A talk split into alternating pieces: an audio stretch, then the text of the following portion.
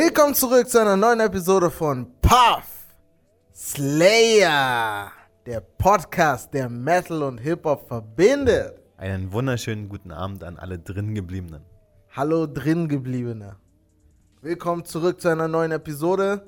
Episode Nummer 7 mit Sternchen dran. Warum? Nummer 7 mit Sternchen dran, warum ja. Das, warum? Ähm, in dem Fall, also wir haben die Technik schon ein paar Mal besiegt und haben alle Obstacles aus dem Weg geräumt bisher. Aber, Mensch gegen Maschine. Ja, Mensch gegen Maschine, aber die Maschine hat letztens dann doch auch einen Punkt für sich gewonnen und hat unsere letzte Episode quasi zerstört. Der Effekt, der da entstanden ist, wie auch immer, ist, äh, hat es so verstümmelt, dass man da nichts gehört hat. Und deswegen. Damn Machines! Ja, diese, ja und, und so werden sie gewinnen. So lang, es ist, ist ein langsamer Verfall. Fisch, ich sag's dir, die einzige Chance, die wir gegen die Maschinen haben, sind Magneten. Wir, wir sollten alle zusammenlegen und einen riesigen Magneten kaufen. Definitiv. Dann ja. können Roboter überhaupt nicht ja, genau. die Welt wir, übernehmen. Dann sind wir quasi, ja. Dann sind wir geschützt. Ja. Denkt drüber nach, kauft euch Magneten.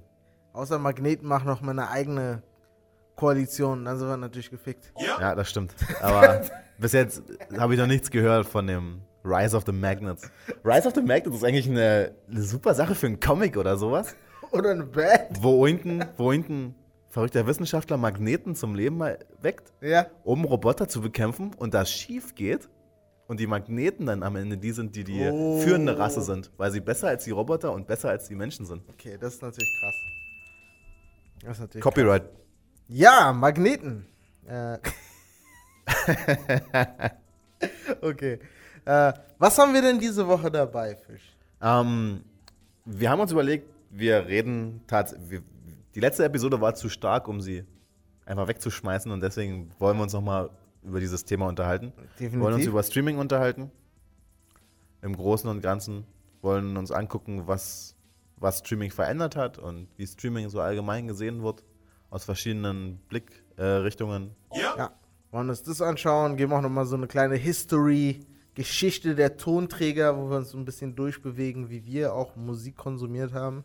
Fisch im zarten Alter von 26 wird natürlich nicht wissen, was eine Kassette ist. Ja. Ähm, das, das denkt man vielleicht, aber ich, 26 ist nicht so jung, okay. wie es vielleicht klingt. Ähm, ich weiß durchaus, was eine Kassette ist. Also hast du damals auch Benjamin Blümchen gehört, oder wie? Definitiv. Okay, krass. Definitiv. Ähm, unter anderem. Ja. Okay, alles also, klar. Kassette ist mir nicht gänzlich unbekannt. Okay, alles klar.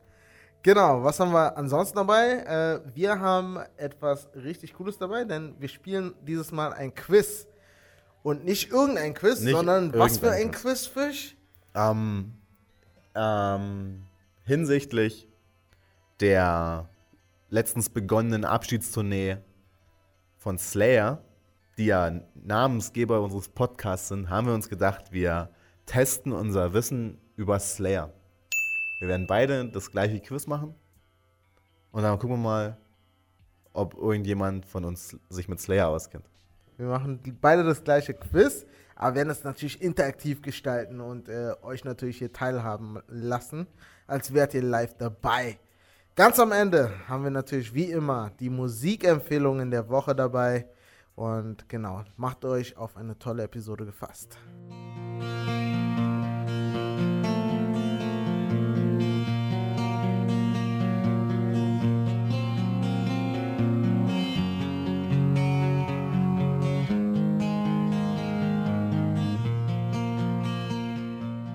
Ja, Fisch, wir haben es schon ein bisschen angerissen, aber womit hast du, bist du als allererstes mit Musik in Kontakt gekommen? Mit welchem Medium? Ähm, mit Musik in Kontakt gekommen. Hattest du schon, hattest du schon Musik-Tapes sozusagen damals, wo du über Tapes noch gehört hast, oder war es dann wirklich die CD, die dich äh, Musik sozusagen nä näher gebracht hat? Ich würde sagen, dass die CD da schon die, das Steuer übernommen hatte in der Zeit. Ich müsste lügen, aber wann war das? Das war vielleicht, ja, es wird so um die 2000er rum gewesen sein. Ja, also genau, ich war 2000, war ich zehn Jahre. Also vielleicht sogar noch ein bisschen später. Ja. Und da waren definitiv CDs schon überall am Start und die Kassette war dann eher für, ich weiß nicht, ob es da schon was für Liebhaber war. Vielleicht, ja. Weiß ich nicht. Also, also die angesprochenen Benjamin Blümchen-Kassetten gab es da auf jeden Fall. die Frage ist halt, wie alt die waren.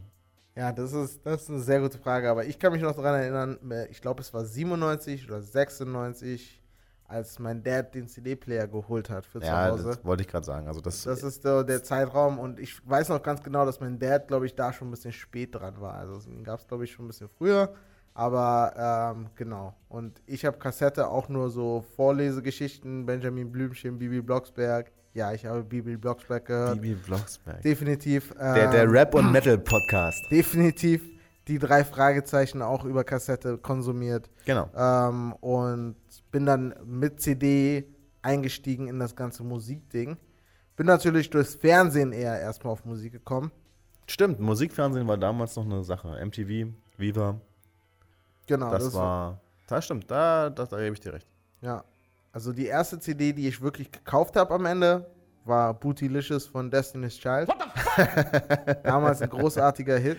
Keine Frage, keine Frage. Also, kann man, kann man nichts sagen. Absolut, man kann da gar Song. nichts gegen sagen.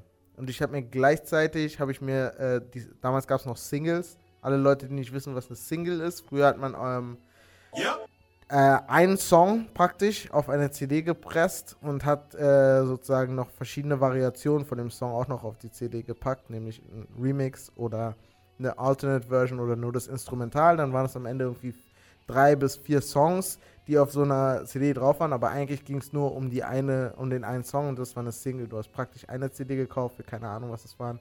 5 Euro oder 5 Mark oder was auch immer. Ich kann mich immer ganz dran, erinner- dran erinnern. Ja. Du, die du dann halt eben wieder abspielen konntest. Also es waren wirklich keine Alben, sondern es waren wirklich ein Song. Und Alben haben damals irgendwie um so 19, 20 Euro gekostet. War schon gut, das war Mark, wie auch immer. War schon ein gutes Investment, was man da getan hat. Genau, aber ich habe mir dazu noch, neben Bootylicious, habe ich mir noch Heaven is a Halfpipe geholt. Oh, oh, oh ja. Auch Das- als Single. Daran erinnere ich mich. Genau, auch als Single damals. Also ihr seht schon, ich war sehr, sehr beeinflusst, stark beeinflusst vom Musikfernsehen damals schon. Ja, ja. Genau, und ähm, das ist es eigentlich. Bei dir, was war deine erste CD? Ich muss tatsächlich kramen. Die erste CD war vermutlich auch eine Single-CD. Und dann tendiere ich gerade stark zu Lose Yourself von Eminem. Oh, wow. Das war damals. Ja, doch, das war vor dieser ganzen Sache mit Rockmusik. Ja. War Eminem so die Sache. Und da, es war gerade die 8 Mile, war ein bisschen später noch. Aber ja, doch, es war auch die Zeit von 8 Genau, Mile. es war, genau, es ist ja die Single von ist, Eight ja, ist ja Mile. dann der Soundtrack dazu geworden, aber die, der, das Album, auf dem es ist, ist ein bisschen älter, würde ich sagen. Also was ist nicht genau zur gleichen Zeit gekommen, sondern schon ein Stück früher. Okay. Auf jeden Fall war es die Lose Yourself Single und da waren auch vier Songs. Ich glaube, das normale, dann der Radio Edit, wo die ganzen Ah ja. Schimpfwörter rausge, Die bösen die Schimpfwörter bösen Schimpfwörter rausgedingst wurden, rausgeeditet wurden. rausgeeditet. Dann war aber sicherlich ein, ein Instrumental drin. Ja. Und dann noch irgendwas. Ich glaube, vielleicht sogar ein anderer Song. Ja, Vielleicht sowas, sowas auch, machen, ja. wird auch gerne mal gemacht.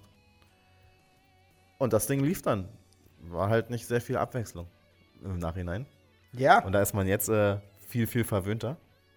definitiv. Also nach der CD, die ja natürlich auch äh, Alben, es gab natürlich damals auch Alben, kam natürlich erstmal äh, der schöne iTunes, Apple iTunes Store, wo man sich Musik aus dem Internet online kaufen konnte. Ja.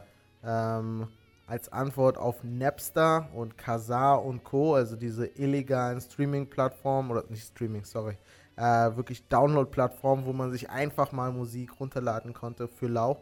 Ja. Äh, jeder, jeder dritte Download war natürlich ein Virus, aber Ja, Auf jeden Fall, man hat quasi für, man hat quasi für kostenlose Musik seinem Rechner AIDS gegeben. genau, Freiwillig. freiwillig, komplett freiwillig.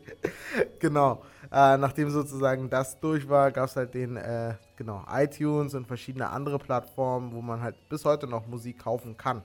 Wo man sich wirklich Alben und dann halt eben auch diese MP3s, die man hat, oder diese Wave-Dateien, die man hat, die besitzt man dann auch wirklich. Also das ist nicht wie beim Streaming eine, Leih, eine Leihgeschichte, sondern das ist wirklich im Besitz. Und dann kam, äh, wann war das? Anfang 2010 ungefähr kam Spotify. Oder wann hast du das erste Mal so von Spotify gehört? Das erste Mal von Spotify, ja doch, das, das könnte ungefähr so hinhauen. Und ich erinnere mich noch, dass ich mich damals geärgert habe, dass Spotify nicht in Deutschland kam. Also Spotify wurde gelauncht, in, es kommt glaube ich aus Schweden und dann in nordeuropäischen Ländern und überall, aber eben nicht in Deutschland. Ja. Weil diese ganze Sache, weil wir haben ja die, die, die tolle Gamer, die da noch irgendwie gerne was Stimmt. dran verdienen möchte. Und da war das nie so richtig geklärt. Und das hat lange gedauert. Ja. Spotify ist in Deutschland, glaube ich, ein Jahr oder anderthalb Jahre später gestartet. Ja. Auf jeden Fall hatte ich mein Auge drüber drauf geworfen und war, glaube ich, in dem Newsletter angemeldet. Und als es dann kam, die Mail von wegen, ja, Spotify ist jetzt auch in deinem Land verfügbar, habe ich mich super gefreut und bin dementsprechend Spotify-Nutzer der ersten Stunde. Mhm. Ähm, habe auch nie was anderes benutzt. Ja. Also das sehe da absolut keinen Grund. Ich bin mit Spotify unheimlich zufrieden. Mittlerweile auch Premium, auch schon seit vielen Jahren jetzt. 2011 ist ja auch schon eine Weile her. Das ist richtig, das ist richtig. Ähm, Sieben Jahre. Ja, verrückt. Spotify und ja, ich habe irgendwie, es, mir fällt nichts auf, was, was mich stören könnte. Mhm. Ja, wie bin ich, wie bin ich übergegangen von kaufen? Ich habe sehr lange gekauft. Ich habe, glaube ich, bis 2015 immer noch Platten gekauft. Ähm, eine Zeit lang habe ich wirklich CDs gekauft, ähm, äh, weil, weil das Feeling cool war, CDs zu kaufen, wenn man hatte irgendwie äh, das, die, Das Booklet. das Booklet, genau, Dankeschön. Das Booklet hatte man in der Hand, konnte sich schön die Dankesnachrichten durchlesen, nochmal durchlesen, wo es alles gemacht wurde. Coole Bilder waren drin. Ähm, und ähm, ich war auch einer von denen, die sehr oft Musik über YouTube gehört haben. Und halt eben über YouTube versucht haben, Musik zu hören. Das war eigentlich so mein Ding. Äh, ich bin auch dazu übergegangen, in die Grauzone zu treten, wo man ähm, YouTube-Videos in MP3s umwandelt und Ja. dann die sozusagen runterlädt. Das war auch nochmal ein, ein, ein Hassel, den ich gemacht habe. Oder auch von Soundcloud Sachen runterzuladen und zu rippen, mehr oder weniger. Und dann das auf dem MP3-Player oder auf dem Handy halt eben zu spielen. Wie gesagt, 2014 oder 15 habe ich mich dann doch der ganzen Sache hingegeben, als äh, ich, ich kann mich noch wie gestern daran erinnern, als äh, Jay-Z den Streaming-Service Tidal gelauncht hat, habe ich erstmal noch ein bisschen geschmunzelt. Aber ähm, als er dann ein Musikfestival, ein Hip-Hop-Festival aus New York, nämlich den New York Summer Jam, übertragen hat über Tidal Live, habe ich mich doch diesem einen Monat äh, kostenlos, dachte ich mir, den gönne ich mir jetzt mal. Was soll's? Probiere es jetzt mal aus. Und dann bin ich irgendwie bei Tidal hängen geblieben, wie gesagt. Seitdem bin ich äh, Tidal-Nutzer. Und äh, ähnlich wie Fisch bin ich sehr zufrieden. Ähm, aber wir kommen gleich auf Unterschiede natürlich zu sprechen. Die es definitiv geben wird. Definitiv. Schätze ich einfach mal. Fisch, wir haben ja noch ein paar Tonträger oder äh, Medien ausgelassen, wie zum Beispiel die 45-Platte oder dann die große Platte und äh, das Grammophon. Ich, ähm, ich habe gestern ein Video gesehen, ein React-Video. Da war eine ältere Generation, die auf, eine, auf neue Sachen rea- reagiert hat. Da war aber ein Song dabei von der Band. Und dann kam so als Reaktion, äh, das klingt, als ob das auf einer 45 gewesen wäre. Und dann war so die, der Top-Comment darunter ist, was zur Hölle ist eine 45? Und da musste ich, da habe ich mich wieder dran erinnert. Ja, Mann, wir sind, das, da- der Generationsunterschied, das ist krass. ja. Ähm, ja, also Platten, nein, habe ich äh, nie, nie, nie. Mein Dad hat einige. ja Wir haben zu Hause auch einen Plattenspieler und ich habe mit Sicherheit auch schon Platten gehört. Ich habe aber selbst mir nie welche zugelegt und nie das, diese Leidenschaft entwickelt. Zum Glück muss man jetzt sagen, weil so eine Leidenschaft wird dann irgendwann sehr, sehr teuer, glaube ich. Def- Definitiv, definitiv. Weil ich kenne mich. Wenn ich dann so Sachen irgendwo stehen sehe, dann muss ich, dann muss ich die haben. ja, Und das ist bei Platten, glaube ich, gefährlich, weil es so, weil der Trend halt auch wiederkommt. ja, Und viele Bands, die ich gut finde, ihre Alben dann auf in limitierten Auflagen auf Platte drucken. Ja. Oder pressen, drucken. ähm, ähm, genau. Aber Platte sagt mir auch relativ viel, viel durch meinen Dad halt eben, der echt viele so 70er, 80er Soul- und Funk-Sachen hat. Also Otis Redding, nur mal aus, äh, aus, als Referenz, hat mein Dad mich sozusagen irgendwie rangeführt. Mein Dad ist auch immer der gewesen, der gesagt hat, du hörst ja gar keine Musik, ähnlich wie Fisch kein Metal hört. ja, un ungefähr so ist es wahrscheinlich. genau. Und ähm, genau, also durch Platte bin ich auch dadurch nur beeinflusst worden. Also es gab jetzt nichts anderes, wo ich gesagt habe, irgendwie, ich fange jetzt an, eine Plattensammlung aufzumachen. Ähm, genau. Also natürlich Platten und 45 ist sehr wichtig im Hip-Hop. auch ganz großer Nostalgie. Leute wie Just Blaze oder Bismarcky sammeln bis heute noch äh, sehr seltene davon äh, und sind halt eben auch sehr begabt, was das äh, angeht, weil sie auch noch Konzerte damit spielen teilweise. Also ähm, früher war es ja wirklich so im Hip-Hop, dass du da deine Platten genommen hast und die halt eben als DJ mitgenommen hast und die spielen musstest. Und genau, also nicht unbedingt, nicht, nicht, äh, nicht nur deswegen gibt es halt solche, äh, solche Begriffe im Hip-Hop wie Digging in the Crates, was halt eben wirklich literally übersetzt bedeutet, dass man sich halt eben hinsetzt und halt eben alle in so, eine Platten, in so Ja. einem Plattenladen wirklich die Platten durchgeht und schaut, was vielleicht falsch zugeordnet wurde und du dann aus Glück irgendwie eine super seltene äh, Geschichte Ah, findest und solche okay, Sachen ich halt verstehe, eben, ja. genau. Ja. Ähm, Genau, also das ist der Platte ganz groß in Verbindung mit Hip-Hop. Wenn man, glaube ich, an Hip-Hop denkt und an Hip-Hop-Klischees, denkt man nicht nur an Autos, Geld, äh, Frauen und so weiter und so fort, sondern halt auch an, an äh, die Anfänge vom Hip-Hop, wo es halt eben wirklich um Platten geht und mit, mit einem Plattenspieler halt eben Sachen zu Wo man quasi, du hast mir das letztens erklärt, wie man damals Beats gemacht hat, dass man sich zweimal die gleiche Platte gekauft hat und die auf Turntables Genau. diesen Beat quasi eine, eine Sequenz aus einem Song war Genau. und diesen auf zwei Seiten dann immer wieder hin und her gespielt hat. genau, den Loop sozusagen gemacht Und hat. einen Loop quasi ohne Looper Ohne heutzutage, Loop. Ja, sondern das quasi manuell gemacht hat und das tatsächlich, das auch wirklich echtes DJing war. ja. Shoutout an Simon, der hat das ja auch nochmal sehr schön zusammengefasst. gehabt. Stimmt, genau, genau, das war letzte Woche. Ja, das wusste ich tatsächlich nicht. Ja. Ich dachte, das wurde irgendwie anders gemacht, dass irgendwie, dass man sich die Platte genommen hat, dass man das dann aufgenommen hat und dann irgendwie geschafft hat, einander hinter zu stückeln oder so. Keine Ja, Ahnung. ja. Nee, ich bin, ich bin auch nicht sehr versiert. Ich kenne mehr so kleine, lustige Geschichten, die aus der Zeit sind. Wie zum Beispiel, dass sich DJ Scratch hat sich ein Jahr lang, hat er die ganze Zeit Gewichte um seine, um seine Handgelenke getragen, damit seine, seine Finger sehr, oder Ja, seine Hände okay. sehr leicht sind, damit er am Ende scratchen kann, weil du Ja. brauchst leichte Hände, weil wenn du schwere Hände hast, dann hörst du ein dann wird es natürlich sehr viel Ja. langsamer. Ja. Du brauchst sehr leichte Hände, um gut Ah, zu ich scratchen. verstehe, Und verstehe. der hat über ein Jahr wirklich Gewichte um die Haare und dann hat sie abgelegt und dann war er einfach mal, deswegen heißt er heutzutage DJ, Scratch. Okay. There you go. Solche kleinen Nuggets kann ich da rausgeben. Aber genau, Ah, okay. genug, genug vielleicht aus der Frühzeit. Zurück zu unserem Thema Streaming. Fisch, was hat sich denn geändert durch das Streaming für dich? Für mich persönlich, ähm, ich Was sind glaube, vielleicht die Vorteile? Vorteile, also der erste Vorteil ist Verfügbarkeit. Es dauert wenige Sekunden, eine ganze Diskografie von einer Band anzugucken, anzuhören und am Ende durch Premium natürlich auch auf meinem Handy zu speichern, die überall mitzuhaben Ja. und mir die anhören zu können und dann zu entscheiden, was mir da, ob mir das gefällt oder nicht. Das heißt also bei Sachen, die ich schon kenne, so vom, vom Hören so quasi, oder wo ich weiß, das ist eine Band, die mir gefällt, die haben das und das Album, das kann ich in Sekunden, habe ich das. Ja, Das ist ein wahnsinniger Vorteil. Das, das ist halt, ja, es ist wie eine Google-Suche, ja, die auf jeden Fall immer hinhaut. Also ich habe, ich weiß nicht, ob ich jemals was gesucht habe bei Spotify, was ich kannte und dass ich das nicht bei Spotify gefunden habe. Das, das gibt, gibt's, existiert einfach aktuell nicht okay. weil es scheint dann doch recht simpel zu sein. Also es sind auch sehr viele kleine Bands auf Spotify, die man da vielleicht gar nicht erwartet. Also gerade wenn man so kleine Berlin Metal Festivals sich anguckt, Ja, so wie das Bierstival oder so, solche Geschichten. Auch diese Bands sind da alle auf Spotify schon, mhm. haben da EPs, haben da ganze Alben und man kann sich die da problemlos anhören.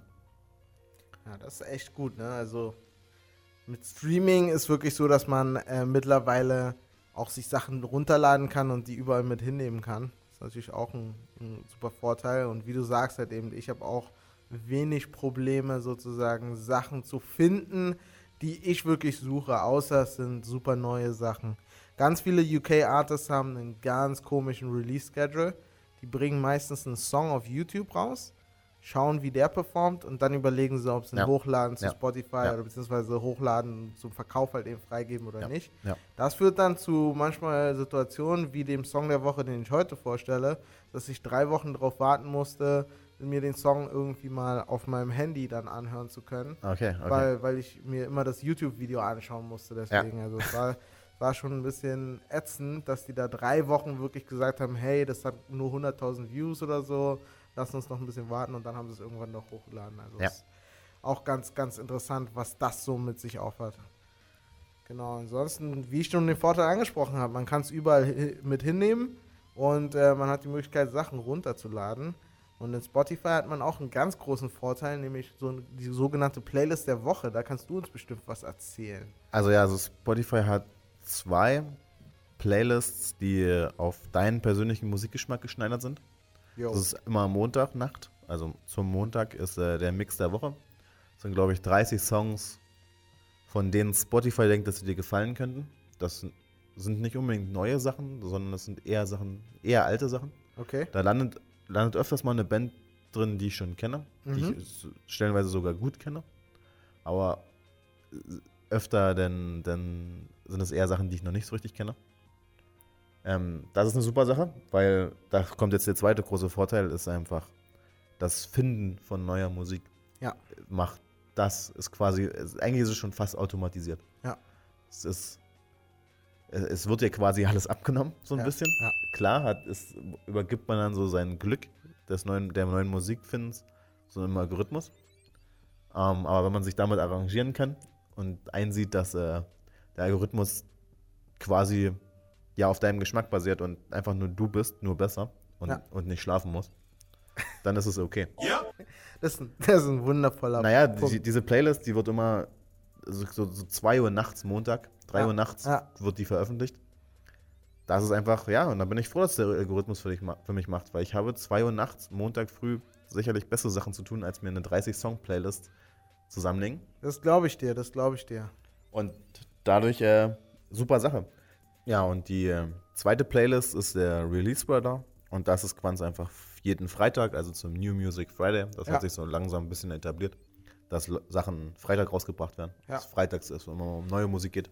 Ich bin ja ein Dino. Früher wurde Musik ja am Dienstag rausgebracht. Am Dienstag. Und, und Genau. Kinofilme immer am Donnerstag, oder? Aber ich sehe das Genau, genau, genau. Und Musik wurde immer Dienstag gedroppt, frag mich nicht warum. Aber das war der Standard. Und dann sind sie irgendwann vor drei oder vor zwei Jahren auf den Freitag geswitcht. Ja. Ist mir auf jeden Fall aufgefallen, dass, dass das früher nicht so fokussiert war auf den Freitag.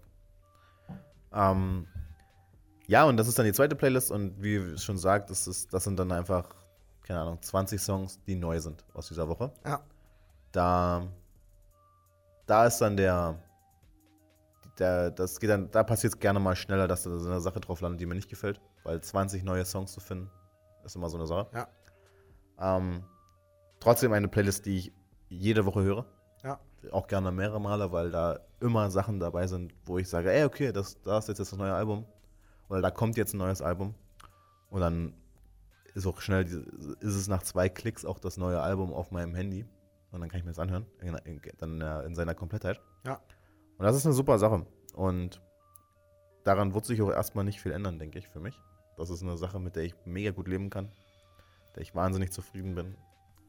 Und ja, Das, das hört sich doch super an. Also, ich kann auch nicht viel mehr hinzufügen. Ähm, wie gesagt, in Tidal gibt es das Ganze nicht. Es gibt natürlich auch noch einen Streaming-Service von einem gewissen Anbieter namens Apple, wer auch immer das ist. Das äh, sind Menschen, die sehr gesund leben, weil äh, äh, Apple Day kicks the doctor away oder so. Äh, genau, genau. Sie genau. leben auf jeden Fall sehr gesund, scheinbar. Ja, genau. Ähm, auch ganz interessant, ähm, wie Apple gestartet ist. Apple hatte, glaube ich, die Möglichkeit, sogar Spotify zu kaufen. Für damals, glaube ich, 10 Milliarden. Ähm, Was eine ganze Menge Geld ist. Genau, das ist aber lange her. Das war, glaube ich, 2014. Und ich glaube, heute ist Spotify bedeutend mehr wert Ja. als das mit, keine Ahnung, über 70 Millionen Paid Subscribern, wo Apple bei 35 gerade ist. Also auch nicht schlecht dafür, dass sie 2015, Ende 2015 gestartet sind damit. Sind sie schon relativ weit. Und natürlich äh, eine ganz klare Beschränkung haben, dass man das nur mit Apple-Geräten nutzt, vermutlich. Ähm, Also man ja, kann, man ja, kann iTunes natürlich auch auf, auf Windows-PCs nutzen. genau. Aber es ist passiert selten, glaube ich, dass ein Windows-PC-Nutzer sich dann auf einmal ein- Apple-Produkt lädt. Definitiv. Das sind also, eher die Leute, die Apple-Produkte, also Hardware-Produkte besitzen und das auch auf ihrem Windows-Laptop nutzen. Genau, das ist immer da, wo halt eben Leute drüber reden, dass das halt eben so ein Cheatcode ist von denen, weil sie halt eben so eine so eine sogenannte Built-in-Audience haben. Halt eben Leute, die schon Apple benutzen, die kriegen einfach ein Pop-up und sagen, hey, benutzt doch Apple Music Ich könnte, für drei ich Monate könnte umsonst. jetzt äh, mit äh, wissenschaftlichem Wissen angeben. Ich habe letztens, also im letzten Semester eine Arbeit genau darüber geschrieben, Ah, krass. über diesen sogenannten Login-Cycle. Also das war eins der Themen. Und ja, vollkommen richtig. Die, dieser Login-Cycle, der geschaffen wird, dass quasi, egal wo man einsteigt, also ob ich nur ein, damit einsteige, Hardware zu kaufen Mhm. und dann die Software nutzen muss, oder ob ich die Software kenne und nutzen möchte und dann dadurch animiert werde, Hardware zu kaufen. Das entsteht quasi immer ein Kreis, auf dem ich, aus dem es sch nicht schwer ist rauszukommen, aber teuer. Ja. Weil man, weil Apple-Produkte steigen ja im Wert. Ja. Weil umso mehr Leute die nutzen. Apples Nutzer steigen in letzter Zeit. Also werden noch die Produkte mehr wert. Und dann ist quasi der Wechsel wieder teuer. Shoutout an die Klinke von mir aus, weil Apple-Nutzer müssen dafür so einen genannten Dongle benutzen, um heutzutage überhaupt Kopfhörer ganz Die- normal irgendwie. Designentscheidung aus der Hölle. aber, hallo. Aber, aber hey, Hey, hey, mehr Geld, mehr Geld. So ein Ding geht ja auch schneller verloren. das stimmt. Das stimmt. Genau, also ähm, zusammenfassend, genau, Apple auf Platz 2 und dann kommen solche Sachen wie Tidal, Pandora. Möchtest du kurz so. erklären, was Tidal ist, genau? Genau, also was ist Tidal? Tidal ist äh, Musikstreaming-Service, den Jay-Z damals für 50 Millionen gekauft hat. Ist auch eine schwedische Firma ähm, und äh, ist mit dem Vorsatz rangegangen, ähm, für einen höheren Preispunkt, also für 20 Euro in dem Fall, eine bessere Musikqualität zu liefern. Das bedeutet sozusagen, dass man, ähm, keine Ahnung, FLAC zum Beispiel sich anhören kann für 20 Euro und so weiter und so fort. Ich, hab, ich benutze die 10-Euro-Version, wo du, keine Ahnung, 320 oder 256 bekommst und ähm, genau. 320 vermutlich. Genau, 320 und dann ähm, bin ich damit auch zufrieden. Ansonsten ist es halt sehr Hip-Hop-lastig und hat sehr viel Hip-Hop-Content. Äh, ähnlich wie Spotify jetzt auch angefangen hat mit sehr viel Videocontent, ist es auch mit Videocontent befüllt, gerade für Hip-Hop-Nutzer und deswegen kommt mir das gerade recht, weil da auch teilweise Konzerte live übertragen werden. Festivals, das Made in America Festival von Jay-Z wird auch immer live übertragen. Also solche Sachen sind echt, echt cool. Und ich bin glücklicher äh, ähm, Gewinnspielgewinner äh, bei Tidal. Also Okay. die hatten für ein Konzert hier in Deutschland hatten sie, haben sie mir ein Pop-up geschickt, so hey, willst du nicht zu Bars gehen, Künstler von J. Cole. Und ähm, habe ich for free bekommen, ja. Tickets haben 25 bekommen, ich hab, äh, gekostet. Ich habe zwei Tickets bekommen, also für 50 Euro und war echt eine Hammer-Show. Also Super kann man nichts sagen. super ja, ja. Also bin vielleicht der einzige Nutzer, das will ich jetzt nicht laut sagen, aber ähm, genau, anscheinend bin ich der Einzige, der da irgendwie halbwegs aufgepasst hat und da mitgemacht hat. Also Gewinnchancen sind schon höher da. Nee, aber das ist eigentlich Teil in a nutshell, aber wie du gesagt hast, hat, äh, wie du schon beschrieben hast, hat es halt solche Sachen wie die ähm, automatisierten Playlisten nicht. Es gibt Noch sehr, nicht. noch nicht, Noch aber es nicht. gibt sehr viele äh, Playlists, die halt eben zusammengestellt werden von anderen Leuten, aber ähm, nichts für mich jetzt bisher dabei. Genau, Fisch. Was sagt denn die ganze Metal-Gesellschaft, Met das Metal-Volk, vor allen Dingen aus Künstlerperspektive zu Streaming? Ähm, Wird das als gut beachtet, betrachtet, als, als eher schlecht? Ist Ich das hab noch- förderlich? ich habe noch von keinem Metal- oder Rockkünstler gehört, dass sie sich direkt gegen Streaming äußern. Also es gibt ja ab und zu mal Pop-Artists, die sagen, nee, ich möchte gar nicht, dass meine Musik äh, auf Streaming-Dienste kommt. Der einzige Artist, der einem bei dem Thema Streaming wieder einfällt, ist Metallica. Metallica hat Ende der 90er gegen Napster geklagt und hat gesagt, hey, das geht gar nicht, dass äh, Leute ins Internet gehen und unsere Alben einfach runterladen. Und, und damals haben alle gelacht. Ja, haha, was wollt ihr denn dagegen machen? Das Ja. Internet, ihr könnt das Internet doch nicht kontrollieren. Ein paar Jahre später, und mal vor, niemand lädt mehr Musik illegal aus dem Internet. Und ich weiß nicht, ob das jetzt Metallicas alleiniger Verdienst ist, aber diese Diskussion hat auf jeden Fall dazu geführt, dass Leute sich solche Sachen wie Spotify erstmal ausgedacht haben. Definitiv. Klar sind die auch durch den technologischen Fortschritt, dass wir jetzt in der Lage sind zu streamen, weil alle jetzt Internet haben, besseres. Ja. Und dass sich äh, so solche unfassbaren Massen an Musik auch in der Cloud speichern lassen. Ja. Aber die Diskussion wurde auf jeden Fall Ende der 90er angestoßen und wo Wege gefunden werden mussten, iTunes, wie man digitale Downloads, wie man mit digitalen Downloads Geld macht und das nicht und das nicht kostenlos äh, mit gleichzeitiger AIDS-Infizierung für deinen äh, PC macht. Ja. Und ja, und was mir da aufgefallen ist, Metallica ist noch nicht sehr lange bei, bei Spotify. Ich weiß nicht, ob sie sich dagegen gewehrt haben oder ob es einfach lange gedauert hat, weil Metallica ihr eigenes Label haben. Okay. Einer von wenigen, wenigen Artists, die das, glaube ich, behaupten können. Also Metallica ist bei Elektra Records ihr eigenes, eigene Recordfirma quasi. Was auch nochmal ein ganz cooles Podcast-Thema selber ist. Independent versus Label gebunden, Vorteile, Nachteile aus den verschiedenen Genren. Da kann ich nämlich auch nochmal einen ganzen, einen ganzen Tag erzählen, rein Okay, okay, okay. Wir hoffen, dass wir das äh, in einer Dreiviertelstunde unterbringen, aber das ist auf jeden Fall schon mal okay.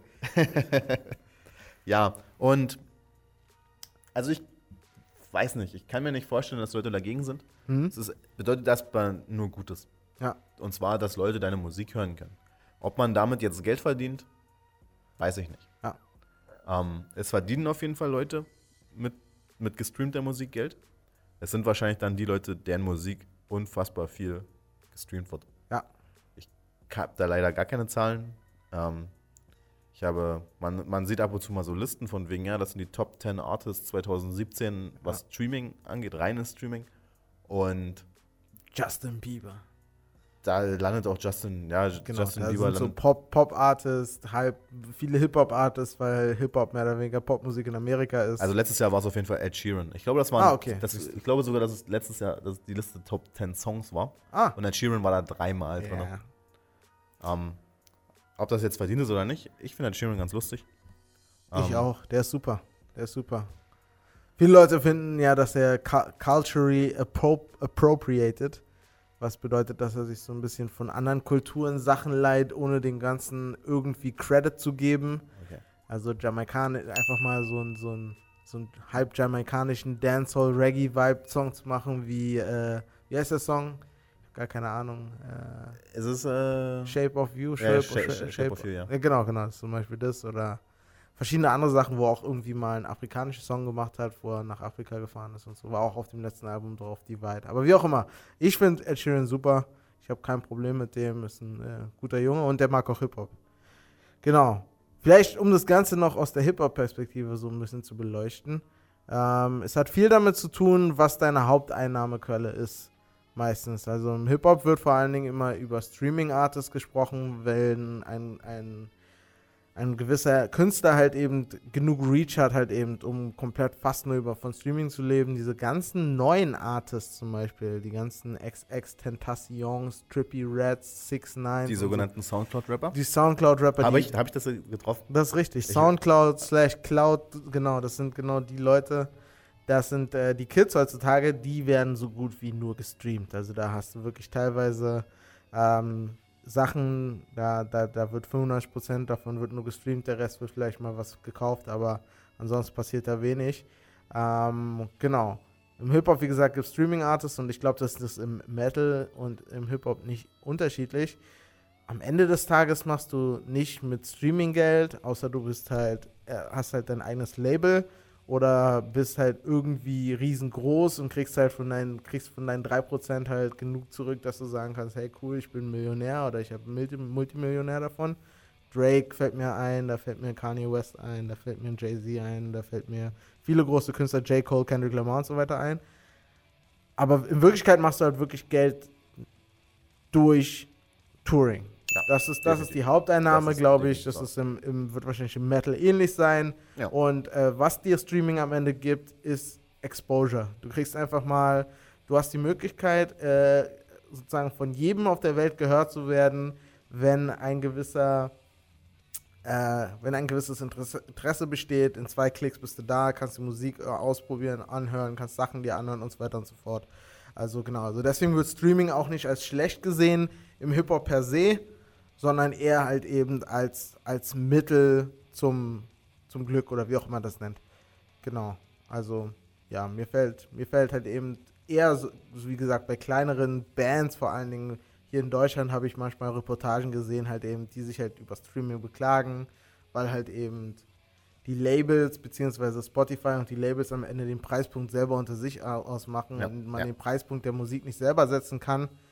Ähm, ich könnte jetzt riesig große Abhandlungen führen über Artists wie zum Beispiel Ryan Leslie, der einfach mal einen neuen Weg gefunden hat, äh, Musik zu verkaufen, indem er einfach mal die 1 zu 1 Beziehung von von Künstler zu Fan einfach mal super gefördert hat. Das heißt sozusagen, dass er eine eigene App entwickelt hat und darüber halt seine Musik vertreibt und solche Sachen halt eben macht. Okay. Verschiedene Packages bündelt mit, mit, du kannst Merch zusammen mit Musik kaufen, du ah, kannst okay, Tickets also zusammen mit Musik. So Sachen, wie man das in Kickstarter-Kampagnen kennt. Genau, genau. Also in, so, in solchen innovativen Wegen, wie man halt auch Musik vertreiben kann. Also äh, außer man macht das, ist eigentlich, ähm, genau, das ist eigentlich eher für die kleineren Künstler, die sich dann darüber aufregen, dass sie den Preispunkt Zeitpunkt nicht selber setzen können. Ja. Und sich da irgendwie zufrieden geben müssen, dass irgendwer sich irgendwann mal ausgedacht hat oder irgendein Label gesagt hat, pass auf, ist okay, für einen Zehner im Monat äh, könnt ihr hier alles streamen, unseren ganzen Katalog. Weil das war es ja am Ende. Verhandlung mit Spotify wird wahrscheinlich so gelaufen sein. Ja. Haben sich einfach irgendwie einen Preispunkt irgendwann geeinigt, wo alle dachten, das wird irgendwie Sinn machen. Ja, also, das ist es eigentlich. Bei Tidal habe ich halt eben nicht diesen Luxus dieser Technologie. Ich glaube, das ist auch echt gut mal festzuhalten, dass Spotify hier auf alle Fälle Technologie-Leader ist, weil sie halt eben schon mit solchen Sachen arbeiten, wie halt eben diesen fortlaufenden Playlist, wie halt eben auf Nutzerverhalten halt eben aufzubauen und dann halt halt eben Musik vorzuschlagen und so weiter und so fort. Ähm, das hat halt auch Vor- und Nachteile. Äh, vielleicht ganz kurz kleiner Exkurs, was vielleicht auch viel mit Zukunft zu tun hat, worauf wir gleich zu sprechen kommen, aber ich muss hier noch anbringen. Labels haben äh, vor ungefähr, es gab jetzt irgendwie einen Entscheid, dass man ähm, sich bald einfach in Playlists reinkaufen kann. Ich weiß nicht, wie du das finden würdest, wie, wenn du zum Beispiel als kleine Metal-Bands oder keine als richtig große Metal-Band sagst, hey, ich will mich jetzt in ein paar Playlists hier reinkaufen. Es gibt ja selbst kurierte Playlists von Spotify selber. Spotify hat eine riesige Auswahl an Playlists mittlerweile und ich bin mir ziemlich sicher, dass äh, dass man da nicht ohne weiteres drauf landet. Also da, ich weiß nicht, ob man das jetzt mit reinkaufen geht oder ob das über Popularität geht oder über Streams. Genau, also also ich kann aus einer Hip-Hop-Perspektive, es gibt halt diese Rap Caviar Playlist im Spotify, die über 70 Millionen Nutzer einfach mal drin hat. Nicht 70 Millionen, ich glaube 35 Millionen, also fast die Hälfte der zahlenden Nutzer von Spotify sind da drin. Ja. Also jeder zweite ist einfach mal drin. Und ähm, die ist halt äh, so gestrickt, dass da wirklich immer bei jedem Release-Date halt eben neue Sachen reinkommen. Und wenn du in der drin bist, ist eigentlich, ich will nicht der Erfolg garantiert, aber wenn du in der dich etablierst, ein ja. paar Wochen drin ja. bist, dann, dann, dann climbst du in den Charts, dann hast du auf alle Fälle eine größere Hörerschaft, Leute hören dich mehr, verkaufst mehr Konzerttickets, mehr Merch und so weiter und so fort.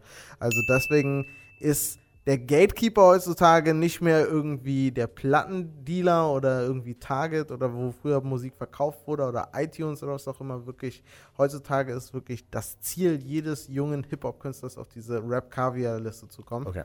Uh, um halt eben dann dadurch zu spielen. Und nicht nur des Künstlers, sondern auch des Labels. Und das meine ich halt eben mit reinkaufen, dass man sich auf solche Labels reinkaufen kann.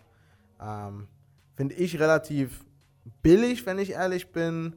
Ähm, wenn man sich versucht, als Label da zu etablieren. Und auf der anderen Seite ist es halt auch ähm, der smarteste Weg, wie du halt deinen Künstler auch etablierst. Das ist halt so, eine, so ein klassischer Markteffekt, dass halt die, die, die sich sowas leisten können, das natürlich machen, um weiterhin die Top-Leute zu bleiben oben. Ja. Also das, es gehört halt was dazu, an der Spitze zu bleiben, egal bei was. Ob das ja. jetzt beim Sport ist oder bei der Musik. Und das ist dann einfach der Weg. Ja. Damit muss man sich, das ist so eine weitere Sache, mit der man sich, denke ich, arrangieren muss, auf die man sowieso keinen Einfluss hat. Ja. Und man kann davon halten, was man will. Also ja. ich finde find es auch nicht super, aber. Es ist, was es ist. Ja. Es ist, was es ist, genau. Cool. Dann würde ich sagen, lass uns ins nächste Thema einsteigen.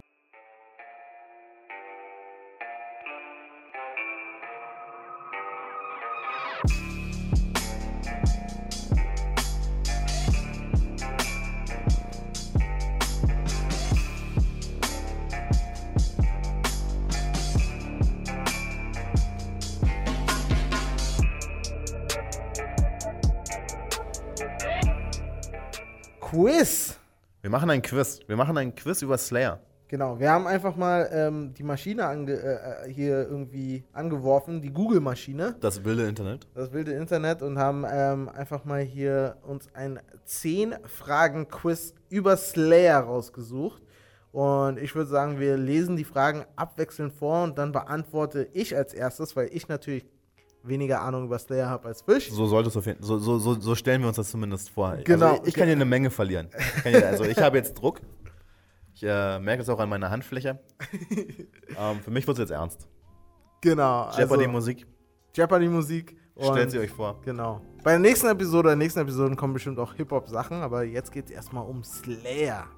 Die allererste Frage, Fisch, an mich ist: What country is Tom Aria, habe ich es richtig gesagt? Araya? Araya from. Und hier ist auch ein nettes Bild von ihm. Er sieht ein bisschen äh, angsteinflößend ein und ich würde einfach mal Ein sagen. sehr, sehr altes Bild, um das dazu zu bringen. Okay, Der Mann ist jetzt über 50 und gänzlich ergraut. okay. Also, also er sieht, er sieht erstmal für mich äh, braune Haare hat er und äh, einen sehr markanten, nicht existierenden Schnurrbart. und äh, ich würde einfach mal sagen, dass der junge Herr aus Chile kommt. Und was sagst du, Fisch? Äh, meine Antwort ist auch Chile. Okay. Ja. Zack. Dann schauen wir mal, was dann am Ende rauskommt. Oh, sorry. Alles gut? Das Quiz hat mich leicht verwirrt. Die Fragen. Ja, die wurden- Fragen sind nicht. genau. Was ist denn die zweite Frage, Fisch?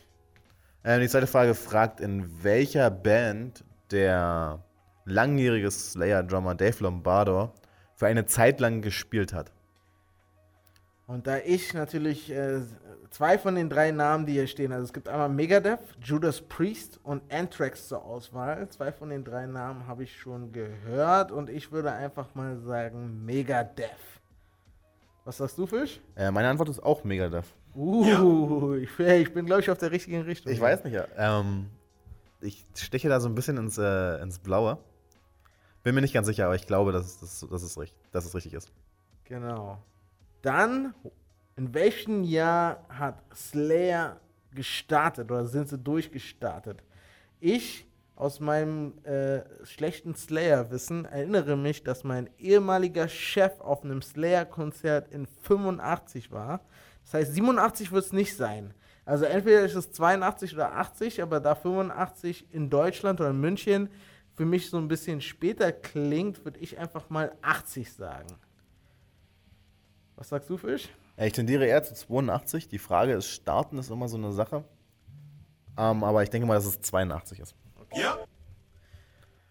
Du hast auch die zwei, du hast die 82, ich habe die 80 gewählt. Dann geht's hier weiter.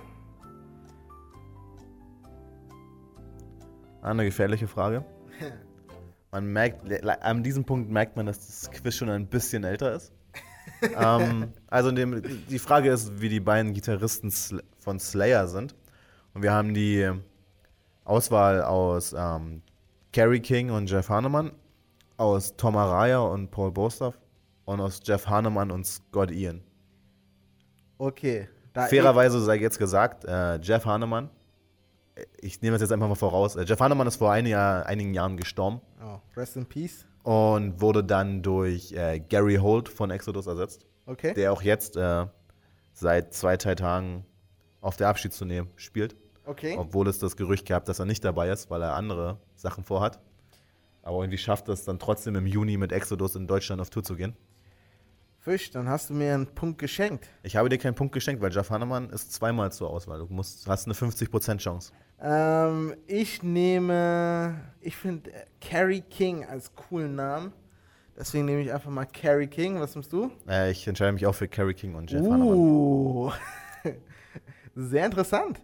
Bin ich wahrscheinlich auch gut dabei hier. So, dann. Äh, was muss man machen, wenn man bei einem Slayer-Konzert ist? Gibt es die Auswahl Leave, Sit in the Back oder Mosh? So, ich als, als, als in, in, in den sieben Episoden, mit, in denen ich hier mit äh, Fisch rumgesessen habe, würde ich sagen, ich gehe mal auf Mosh. Also ich habe auf einem Slayer-Konzert schon zwei Sachen aus dieser Sache gemacht. Ich habe mir Songs aus, aus etwas sichererer Entfernung angeguckt. Ich war aber auch schon im Slayer-Mosh und ich gehe jetzt einfach mal davon aus, auf einem Slayer-Konzert sollte man moschen. Das ist, äh, Ja. lädt dazu ein. Die mei zumindest, sagen wir mal, 85% der Songs laden dazu ein. Sehr gut. Was haben wir als nächstes, Fisch? Ähm, die Frage, welches Slayer-Album als das Beste gedacht wird. Oh, sehr subjektiv hier, ja? Das ist, das ist allerdings richtig. Also ich glaube, geschmacklich könnte man, gerade weil zwei Alben dabei sind, wo ich sage, das ist streitbar. okay. Aber Also ich lese mal die Albentitel vor hier. Show No Mercy, Rain in the Blood und South of Heaven. Und ähm, ich als Idiot und Nichtskenner würde mich einfach mal für South of Heaven entscheiden. Was Okay. nimmst du, Fisch? also Show No Mercy ist das erste Slayer-Album, was sicherlich wichtig ist, aber ich bin mir ziemlich sicher, dass das Leute nicht für das Beste halten. Okay. Ähm, an reinen Zahlen oder an reinen. Ja, doch, also am Ende muss man sich wahrscheinlich für Rain and Blood entscheiden. Ja. Rain and Blood ist das wichtigste Trash-Metal-Album aller Zeiten, zusammen mit Master of Puppets von Metallica. Je nachdem, auf welche Art von Trash-Metal man steht. Meiner Meinung nach ist South of Heaven aber definitiv auch ein richtig, richtig starkes Album. Du, meiner Meinung nach auch. Also, also letzten Endes, ein- hoffentlich kriegen wir hier beide Punkte. ja, mal schauen, mal schauen. Ich bin gespannt. Wir sind jetzt bei Frage 7. So. Da haben wir, was ist der Name des Drummers, der mit einer Armverletzung die Band verlassen hat? Hm. Wir haben immer John Dette oder Diti, äh, Tony Scagloin. Klingt nach einer Mafia. Ja, ich weiß auch nicht, wie man es richtig ausspricht. Und, äh, Profiling. ja, definitiv. Und Paul äh, Bostaff. Und ähm, ich nehme einfach mal den Tony. Der Tony! Also, Jetzt, jetzt, Hier bin ich gänzlich überfragt, muss Also- ich ehrlich zugeben. Ich okay. weiß, dass äh, Paul Bostaff in den 90ern Drummer bei Slayer war. Bo Paul Bostaff ist auch aktuell Drummer bei Slayer. Okay. Also Slayer hat so ein bisschen Probleme mit Drummern. Ähm, ich weiß, dass Tony Scaglione mal eingesprungen ist auf einer Tour. Irgendwo in den 80ern. Okay. Ähm, und deswegen, der, der, und weil mir der dritte Name leider gar nichts sagt, würde ich jetzt einfach mal sagen, dass es Paul Bostaff ist. Boom. Eingeloggt. Könnte aber auch gänzlich falsch liegen. Also, ja. Ja. Schau mal. Das ist so, das ist so sehr spezielles Wikipedia-Wissen. So, nächste Frage, Fisch. Ähm, es wurde gefragt nach der vorigeren Beschäftigung von Tom Araya. Ich kann das, denke ich, vorwegnehmen. Tom Araya ist der Sänger und Bassist von Slayer. Sozusagen der Frontmann. Yep. Und er ist entweder ein Burgerflipper, okay. ein Barber, also ein Friseur, letzt- ein Herrenfriseur. Genau. Und ich habe keine Ahnung, was das andere ist. Ein Repetatory Therapist. Okay. Keine Ahnung, was das ist. Was, also irgendein Therapeut für irgendwas. Ein Rückentherapeut vielleicht oder sowas. Ja, ich weiß auch nicht, was das genau ist, aber da, da steht Barber for God for God's sake no, klicke ich es einfach an, weil die wollen mich hier auf eine falsche Fahrt führen. Das kann das, sein. das würde ich einfach mal sagen. Und ganz ehrlich, Haare, Metal, ha? Also- ha? Ich, äh, Fisch, Fisch, ja? Ich habe das Bild gesehen, der Junge hat lange, ja, braune, wunderschöne Haare gehabt. hat er immer noch. Okay, aber jetzt Also grau. die, jetzt sind sie sehr grau. ja. Ähm, ja, also ich glaube, es ist auch ein Irrglaube, dass Metaller nicht zum Friseur gehen müssen. Also es sieht immer nach Wildwuchs aus, aber ich glaube, es würde noch viel schlimmer aussehen, wenn man nicht zum Friseur gehen würde. Ja, ja. Deswegen Ähm. gibt es auch beim Friseur den äh, Fresh Out of Bed Look. Den kann man, den kann man nämlich auch frisieren.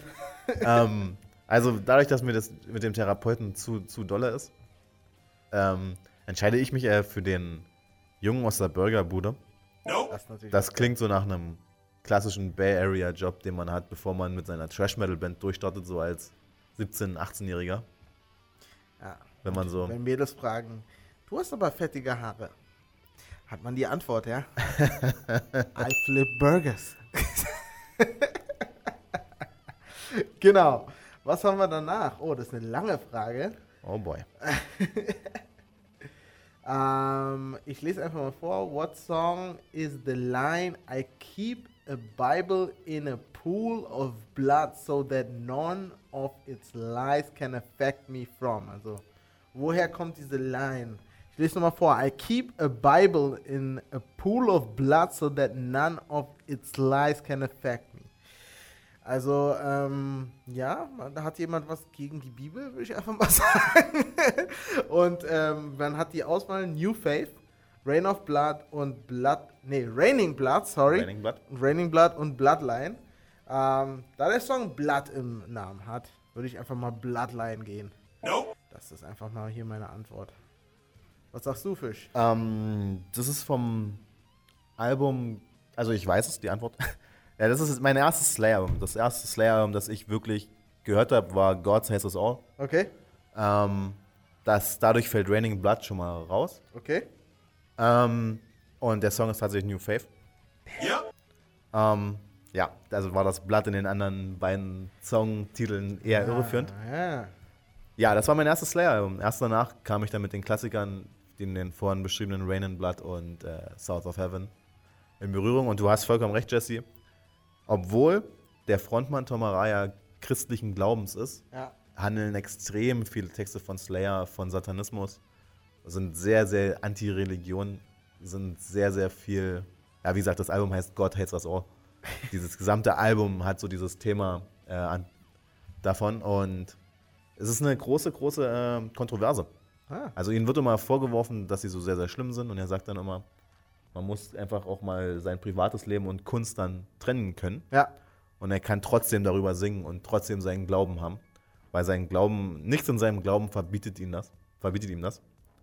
Weil er ist, ist war sicherlich auch einer der lockeren Christen, wenn man das mal so Ja. sagen darf. Also die, die Vorwürfe kommen sicherlich dann von so sehr, sehr strengen, Gläubensstrengen, wenn man das mal so sagen kann. Aber ja, vielleicht die größte Kontroverse, eine der größten Kontroversen, die Slayer noch hat. Wenn wir irgendwann mal im Himmel sind, Fisch, dann machen wir die, die Episode über christlichen Metal und christlichen Rap. Gibt es christlichen Rap? Ja.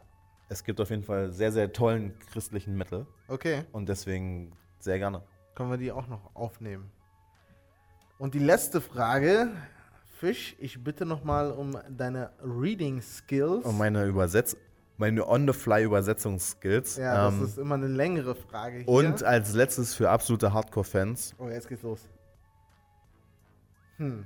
Welche, welche, was? What word of the three is the most uttered by Slayer songs? Welches dieser Worte ist das am meisten genutzteste in Slayer-Songs? Es ist A, Satan. Es ist B, Death, Die, Dead or Dying, was vier Worte sind. Aber ich denke mal, das lässt sich zählen. Oder es ist Blood. So, die wollten mich schon einmal hier um den Finger bewegen und ich habe ja gesagt, ich habe ja Blood habe ich gelesen, ähm, Death Dying und Dying ist glaube ich so, das haben sie einfach reingemacht, um mich zu verarschen. Ich würde einfach mal Satan nehmen. Was sagst du, Fisch? Das ist tatsächlich eine richtig schwere Frage. Alle diese Worte kommen in extrem vielen Slayer-Songs vor. Und deswegen, ich tendiere, ich tendiere zu, zu, zu Blood. Tatsächlich. Okay. Ich tendiere zu Blood. Und dann klicken wir mal auf Test Results. Der Moment der Wahrheit. So, wo sieht man, wie viel man hat? You are a Slayer fanatic. Welcome to the club. Okay, und ich bin. You need to get your shit together, boy. I need to get my shit together. Ja, na klar, ich kenne mich doch nicht so aus. Äh. Man sieht leider nicht die Punktanzahlen, Leider sieht man, oder? Sind die hier irgendwo? Man sieht leider nicht genau, wo die richtigen Antworten auch sind. das ist hier- sehr, sehr, sehr, sehr schade. Ja. Test for the real fan. Okay, nee. Ähm, ja, das ist jetzt mal die Wahrheit. Fisch, Fisch kennt sich besser aus mit Slayer als ich. Also äh, kein Favoritensterben hier.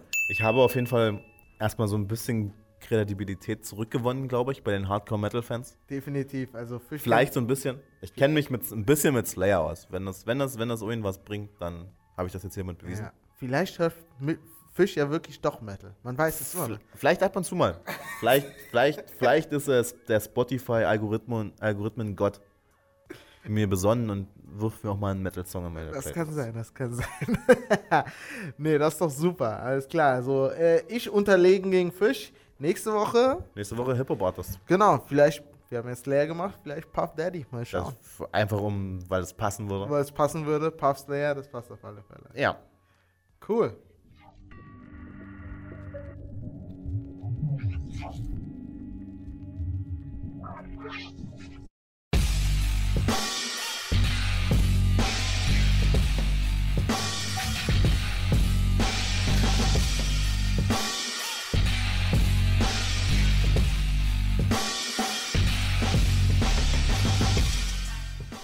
Musikempfehlung, Jesse. Musikempfehlung. Soll ich anfangen oder du? Hast du deins schon in der Hand? Also ich bin bereit. Du bist bereit, dann hau du Ähm, mal deins raus. Mittlerweile sind es ja auch zwei Wochen oder drei Wochen. Auf jeden Fall bin ich an einem Freitag mal aufgewacht, habe meinen Instagram-Feed aufgerissen und ich folge dort einer Band und auch ihrem Gitarristen äh, separat, die ich sehr schätze, und zwar die Cancer Bats. Und da stand dann, da war dann ein Screenshot von einem Cover. Und da dachte ich mir, okay, das ist wahrscheinlich die übliche Cover, äh, die übliche Album. Ankündigung in so und so vielen Wochen, Monaten könnt ihr unser neues Album streamen. Stay tuned. So wie, genau, so wie viele Artists das mittlerweile machen und solche Kanäle nutzen, was auch vollkommen okay wäre. Und als ich mir den Text weiter durchlas, merkte ich, nein. Die Cancer Bats haben klammheimlich im Januar zusammen, sich zusammengesetzt und ein Album aufgenommen, Okay. das sie fertig geschrieben hatten schon. Haben es selbst produziert. Der Gitarrist ist auch Produzent, hat zum Beispiel das letzte Within the Ruins Album äh, produziert. Sehr, sehr harter und sehr, sehr technischer Mittel. Ähm, und dann haben sie es einfach rausgebracht. Das ist nämlich der große Vorteil, wenn dir ein Album gänzlich gehört. Du kannst komplett entscheiden, wann es rauskommt und Das wo es hinkommt. gut, ja. Es ist dann überall zu, zu erhältlich gewesen. Sie haben zu jedem Song, glaube ich, ein Video gemacht. Oh, das ist. So Zero-Budget-Geschichten. Ah. Also haben so quasi so Kunst, also sind so an so eine Kunsthochschule gegangen und haben da Leute, die Film studieren, sich genommen und gesagt, hier sind unsere Songs. Wenn euch dazu ein Video einfällt, macht das. Zero Budget irgendwie mäßig. Ich habe es jetzt als eins gesehen und es war perfekt. Es war unglaublich interessant und auf einem unglaublich hohen künstlerischen Niveau. Und dahinter halt so eher punkigen Metal, Hardcore irgendwie dazu hören. Es war ein cooler Mix. Listen to the kids, bro. Listen to the kids, bro. Auf jeden Fall das neue Cancer Bats Album The Spark That Moves läuft bei mir seit Release hoch und runter. Ähm, keinerlei Schwächen auf diesem Album, nur eigentlich nur Hits. Das ist ein Album voller Hits, Ja. wenn man auf so eine Musik steht. Und absolut verliebt. Und es fällt mir tatsächlich, also das Schwerste ist, da jetzt einen Song rauszupicken und zu sagen, hört euch den an. Ja. Ich entscheide mich ähm, für Bed of Nails, weil er vielleicht der groovigste ist und der, der, der am wenigsten Nicht-Metaler abschreckt. Oh, Also das heißt, also das kann man sich größtenteils auch anhören, wenn man sagt, Geschrei ist nicht für mich, dass da halten sie es mit dem Geschrei vielleicht am in den kontrolliertesten Bahnen. okay. Das ist ein sehr grooviger Rocksong von einer Metalband. Das ist doch cool. Und deswegen hören wir jetzt mal kurz rein in Bed of Nails vom neuen Cancer Bits Album.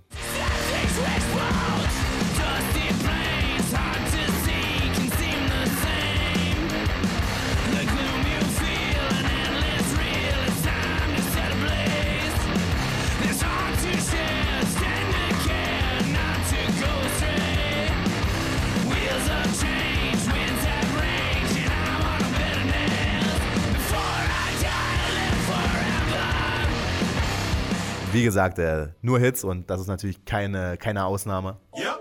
Was hat denn Jesse heute dabei? Äh, der Jesse hat mal wieder in seine kunterbunte ähm, Playlist-Geschichte reingegriffen und hat sich mal aus seiner Playlist einen wunderschönen Track rausgeholt, nämlich den einen Track, über den ich vorhin schon gesprochen habe, der drei Wochen lang nicht auf Tidal bzw. nicht hochgeladen wurde und der so um die 100.000 Views auf YouTube hatte und ich musste immer wieder zurückgehen zum Video, um mir den Song anzuhören, was ich äh, manchmal ein bisschen nervig fand.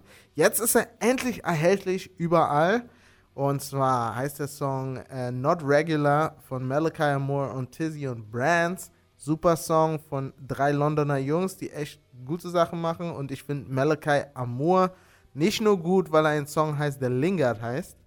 Vorname von Lingard ist Jesse, Genau. ein bisschen Fußball in einem Musikpodcast ist auch mal nicht verkehrt. Das ist nicht verkehrt, definitiv nicht. Aber genau, hier ist Shoutout an Man United. auf alle Fälle, auf alle Fälle, ja. Ist ein guter Typ. Guter Typ. Guter, guter Name auch. genau. Hier ist äh, Not Regular von Malachi Moore und Brands und Tizzy. Cause him better than who are you bored? Are you dumb? Are you stupid, bro? And I just came through with a stupid flow. And I'm that guy that you wanna know. Stop and trip stop him on a. Uh, always on the go. Thank God I'm on the road. On the road, on the road. On the go, on the go. Tell a boy I am no regular. Me and you, we are no similar, no. I do not see no competitor. Me and you, we are no similar, bro. Swinging, sway, Ja, das ist ein Brett. Kann man wenig sagen. Das ist äh, gut gemachter Fun-Hip-Hop. Auf jeden Fall eine Sp- äh, Musik, mit der man Spaß haben kann. Das würde ich jetzt, würde ich jetzt mal aus genau. Laiensicht sagen. Genau. Genau. Also vollkommen richtig. So, ich würde sagen, wir sind am Ende. Wir sind am Ende angekommen. Wir haben alles gesagt, was wir sagen können. Ich habe äh, nicht so schlimm verkackt, wie ich dachte. Ja, das Quiz war super. Das Risse war lehrreich. Ja, definitiv. Also ich habe sehr viel auch äh, gelernt über Tom Araya. Über Tamara, ja. Definitiv. Und ähm, ja, nächste Woche oder äh, was heißt Wenn ihr uns da draußen natürlich hören wollt, geht auf die üblichen Plattformen. Soundcloud, YouTube und iTunes und auf jedem Podcast-Service, den ihr so nutzt. Hört rein, kommentiert und gebt Reviews.